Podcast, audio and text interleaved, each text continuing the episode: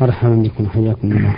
فضيلة الشيخ محمد هذه الرسالة وردتنا من القصيم ومن بريدة المرسل محمد العبد العزيز التوجري يقول آه، السلام عليكم ورحمة الله وبركاته. وبعد فنشكركم ورحمة الله وبركاته. نشكركم أيها السادة العلماء على ما تبذلونه من جهد كبير للبرنامج المفيد نور على الدرب. وهو إن شاء الله اسم على مسمى. آه كذلك يقول آه وعندي أسئلة أرجو أن تعرضوها على فضيلة الشيخ محمد بن صالح عثيمين السؤال الأول ما حكم لعب ما يسمى بالورقة إذا لم تكن من دراهم أو شيء من ذلك؟ الحمد لله رب العالمين والصلاة والسلام على نبينا محمد وعلى آله وأصحابه أجمعين. هذه اللعبة لا شك أنها مما يلهي كثيرا ويستغرق وقتا طويلا على لاعبيه. تمضي الساعات وهم لا يشعرون بها فيفوتون بذلك مصالح كثيرة. ومن ثم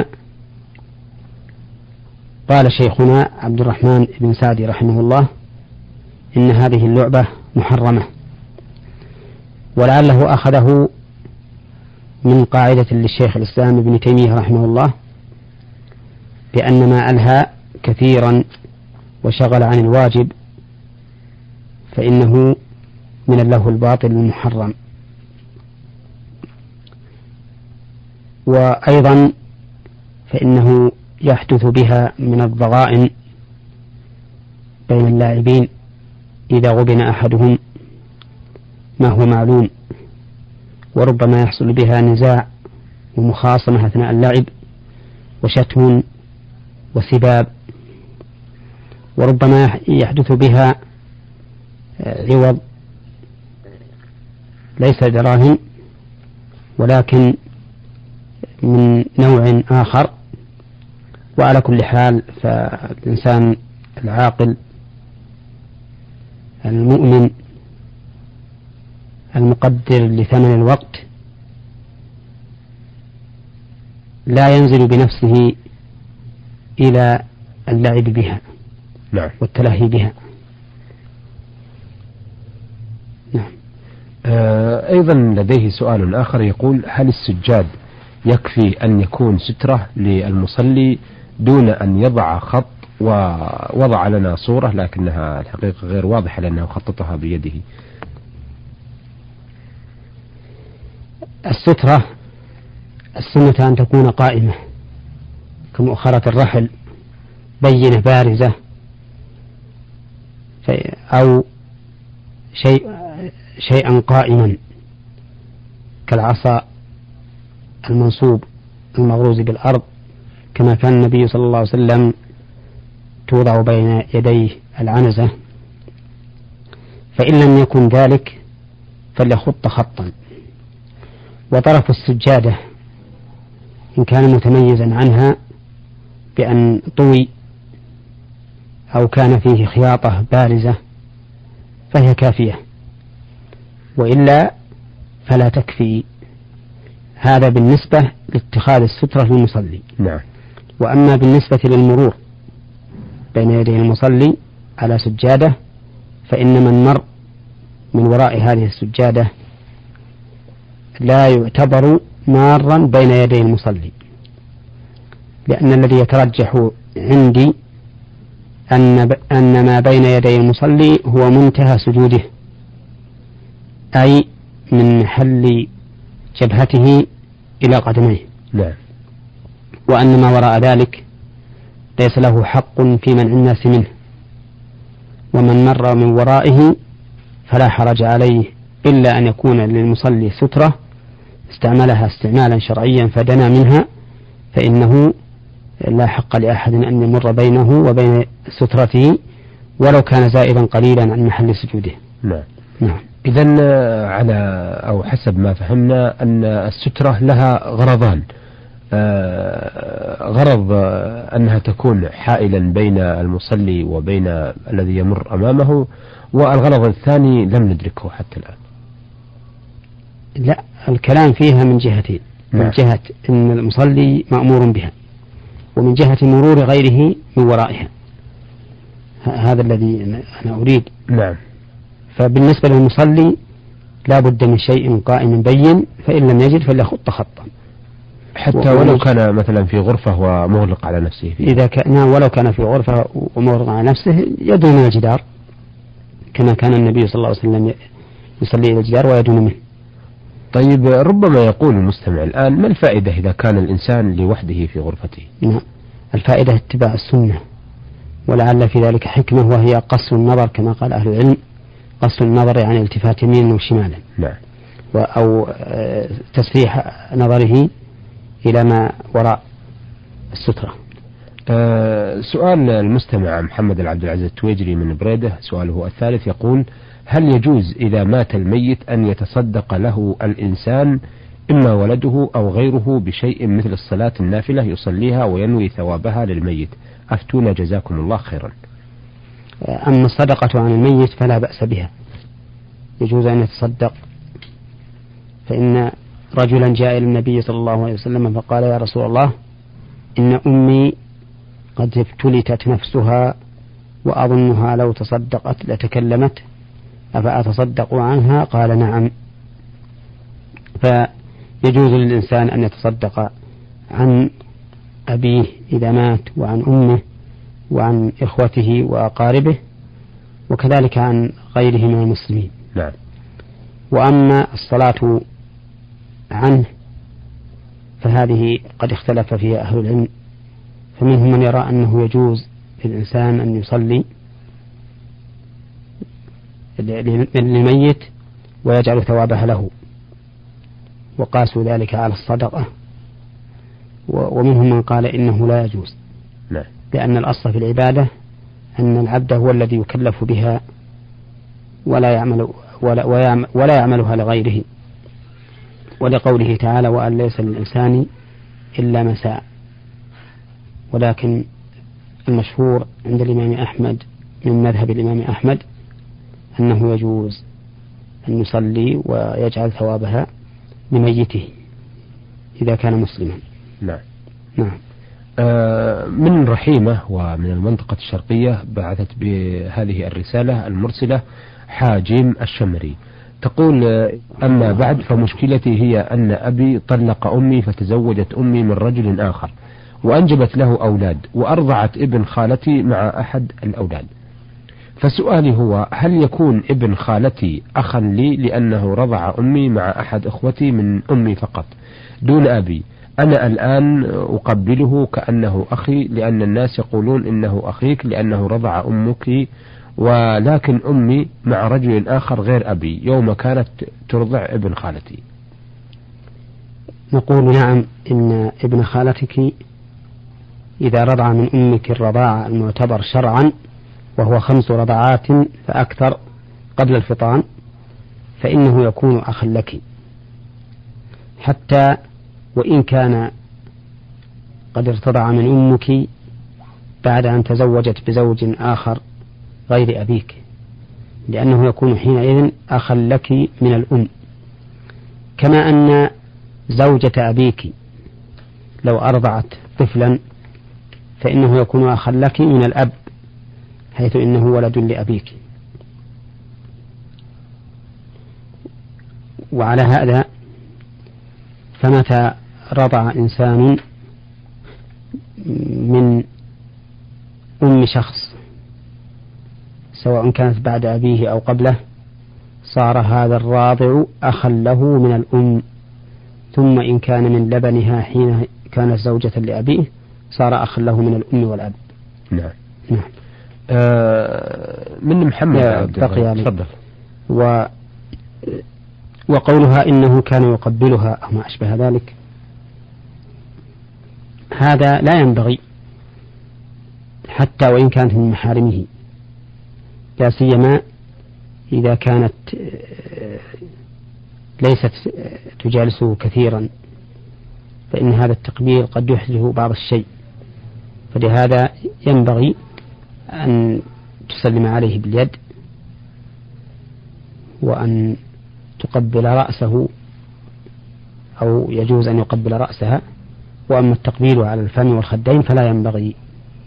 نعم. آه، من محمد عبد الغني محمد مسؤول بمصنع الإسمنت بالرياض. آه، يقول آه، أو بعث بهذه الرسالة يطلب الإجابة عن استفساراته. أولا يقول بيان حكم وشرح حديث رسول الله صلى الله عليه وسلم عن عمرة في رمضان توازي حجة فيما سواه. نعم. نعم. معنى ذلك أن الإنسان إذا اعتمر في شهر رمضان فإن هذه العمرة تعدل حجة في الأجر لا في الإجزاء. وقولنا لا في الإجزاء يعني أنها لا تجزئ عن الحج فلا تسقط بها الفريضة ولا يعتبر حاجا حجا متنفلا وإنما يعتبر هذه العمرة من أجل وقوعها في هذا الشهر تعدل في الأجر حجة فقط لا في الإجزاء. نعم. ونظير ذلك أن النبي صلى الله عليه وسلم أخبر بأن من قال لا إله إلا الله وحده لا شريك له له الملك وله الحمد وهو على كل شيء قدير. عشر مرات كان كمن أعتق أربعة أنفس من ولد إسماعيل. نعم. وهذا بلا شك بالأجر وليس بالإجزاء.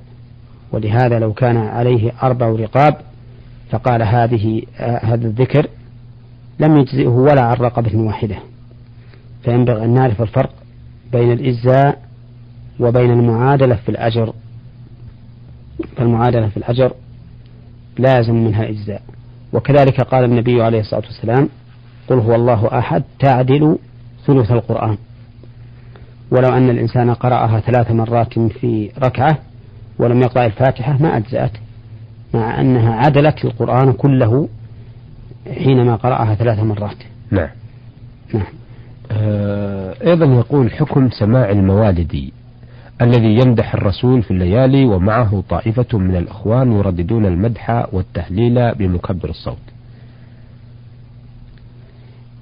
مدح النبي صلى الله عليه وسلم على هذا الوجه من البدع فإنه لم يكن معروفا عند عند الصحابة أن يقوموا بمدح الرسول صلى الله عليه وسلم في الأسواق جهرا أو في المساجد جهرا أو يعلنون ذلك على الملأ وإنما كانوا يصلون عليه على النبي صلى الله عليه وسلم الصلاة الواردة عنه ويصفونه صلى الله عليه وسلم بما يستحقه من صفاته بدون مغالاة لأنهم يعلمون رضي الله عنهم أن النبي صلى الله عليه وسلم نهى عن الغلو فيه. فهذه الصفة بمجردها بدعة ينهى عنها. ثم إن كان في تلك المدائح أوصاف لا تصح إلا للنبي صلى الله إلا لله تبارك وتعالى فإنها لا تجوز وتكون أيضا مذمومة من ناحية أخرى وهو الشرك نعم. مثل قول القائل يا أكرم الخلق ما لي من ألوذ به سواك يخاطب النبي عليه الصلاة نعم، والسلام نعم. يا أكرم الخلق ما لي من ألوذ به سواك عند حلول الحادث العمم إن لم تكن آخذا يوم المعاد يدي عفوا وإلا فقل يا زلة القدم. فإن من جودك الدنيا وضرتها ومن علومك علم اللوح والقلم. فإن هذا لا يرضاه النبي صلى الله عليه وسلم ولا يرضاه غيره من المؤمنين لأن هذه الأوصاف لا تليق إلا لله عز وجل. بل إن قوله إن من جودك الدنيا وضرتها جعل هذا أعظم من الله عز وجل. ومن علومك علم اللوح والقلم. هذا والعياذ بالله منكر عظيم وشرك بالله تبارك وتعالى. فالمهم أن هذه المدائح بمجرد صفتها التي ذكرها السائل هي بدعة. ثم إن كانت مشتملة على ما لا يليق بالنبي صلى الله عليه وسلم بمعنى على ما لا يرضاه النبي صلى الله عليه وسلم من الغلو فإنها تكون تزداد قبحا على قبحها. نعم. نعم. طيب هذا بالنسبة لمن يقوم بها ويتحلق عليها لكن حكم من يسمعها كما تفضل السائل آه، نعم. أما الاستماع إليها فهذا لا يجوز. نعم. لأن الاستماع إلى المنكر منكر. وأما سماعها والإنسان عابر مار أو سماع والإنسان في بيته بدون قصد الاستماع فهذا لا تضره. إن شاء الله. ولكنه يجب عليه أن ينصحهم وينهاهم عن ذلك إن انتهوا وإلا فلا, فلا شيء عليه منهم. آه سؤاله الآخر أو الثالث يقول توجد زجاجات بيرة مكتوب عليها خالية من الكحول ما حكم شربها؟ أولا ينبغي أن يعرف السائل والسامع أن الأصل في الأشياء الحل. نعم. لقوله تعالى هو الذي خلق لكم ما في الأرض جميعا ثم استوى إلى السماء. فسواهن سبع سماوات فأي إنسان يقول هذا الطعام حلال حرام أو هذا الشراب حرام فإنه يطالب بالدليل. إن أتى بالدليل على تحريمه من كتاب الله أو سنة رسوله صلى الله عليه وسلم أو إجماع أهل العلم أو القياس الصحيح قبل. وإن لم يأتي فإن قوله مردود. لقوله تعالى ولا تقولوا لما تصف ألسنتكم الكذب هذا حلال وهذا حرام لتفتروا على الله الكذب. إن الذين يفترون على الله الكذب لا يفلحون. فالحاصل أن أنه بعد تقرير هذه القاعدة العظيمة نقول إن البيرة داخلة في هذه القاعدة وأنها حلال ويجوز للإنسان شربها إلا إذا تيقن أنها تسكر. فإذا تيقن أنها تسكر صارت حراما.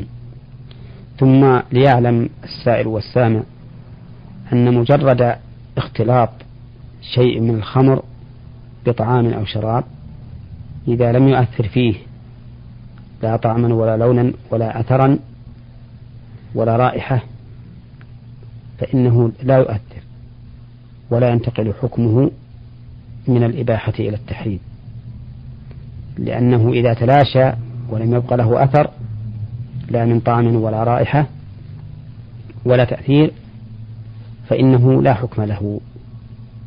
كما أن الماء لو أصابته نجاسة لم تؤثر فيه فهو طهور ولا حكم للنجاسة التي تضاءلت فيه. نعم. نعم.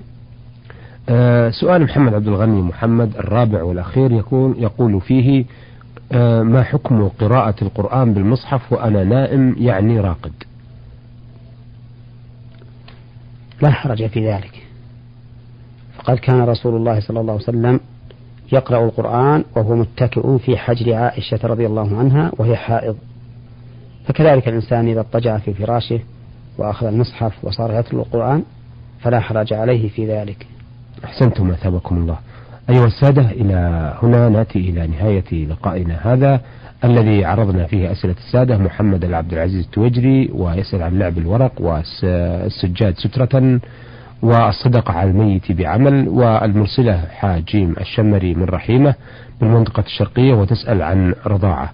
وأخيرا رسالة محمد عبد الغني محمد من مصنع الإسمنت بالرياض ويسأل عن سماع المولد, ويسأل أيضا كذلك عن العمرة في رمضان وعن البيرة. أيها السادة إلى هنا نأتي إلى نهاية لقائنا هذا الذي عرضنا فيه ما وردنا منكم من أسئلة واستفسارات على الشيخ محمد بن صالح العثيمين الأستاذ بجامعة الإمام محمد بن سعود الإسلامية بالقصيم وإمام وخطيب الجامع الكبير بمدينة عنيزة.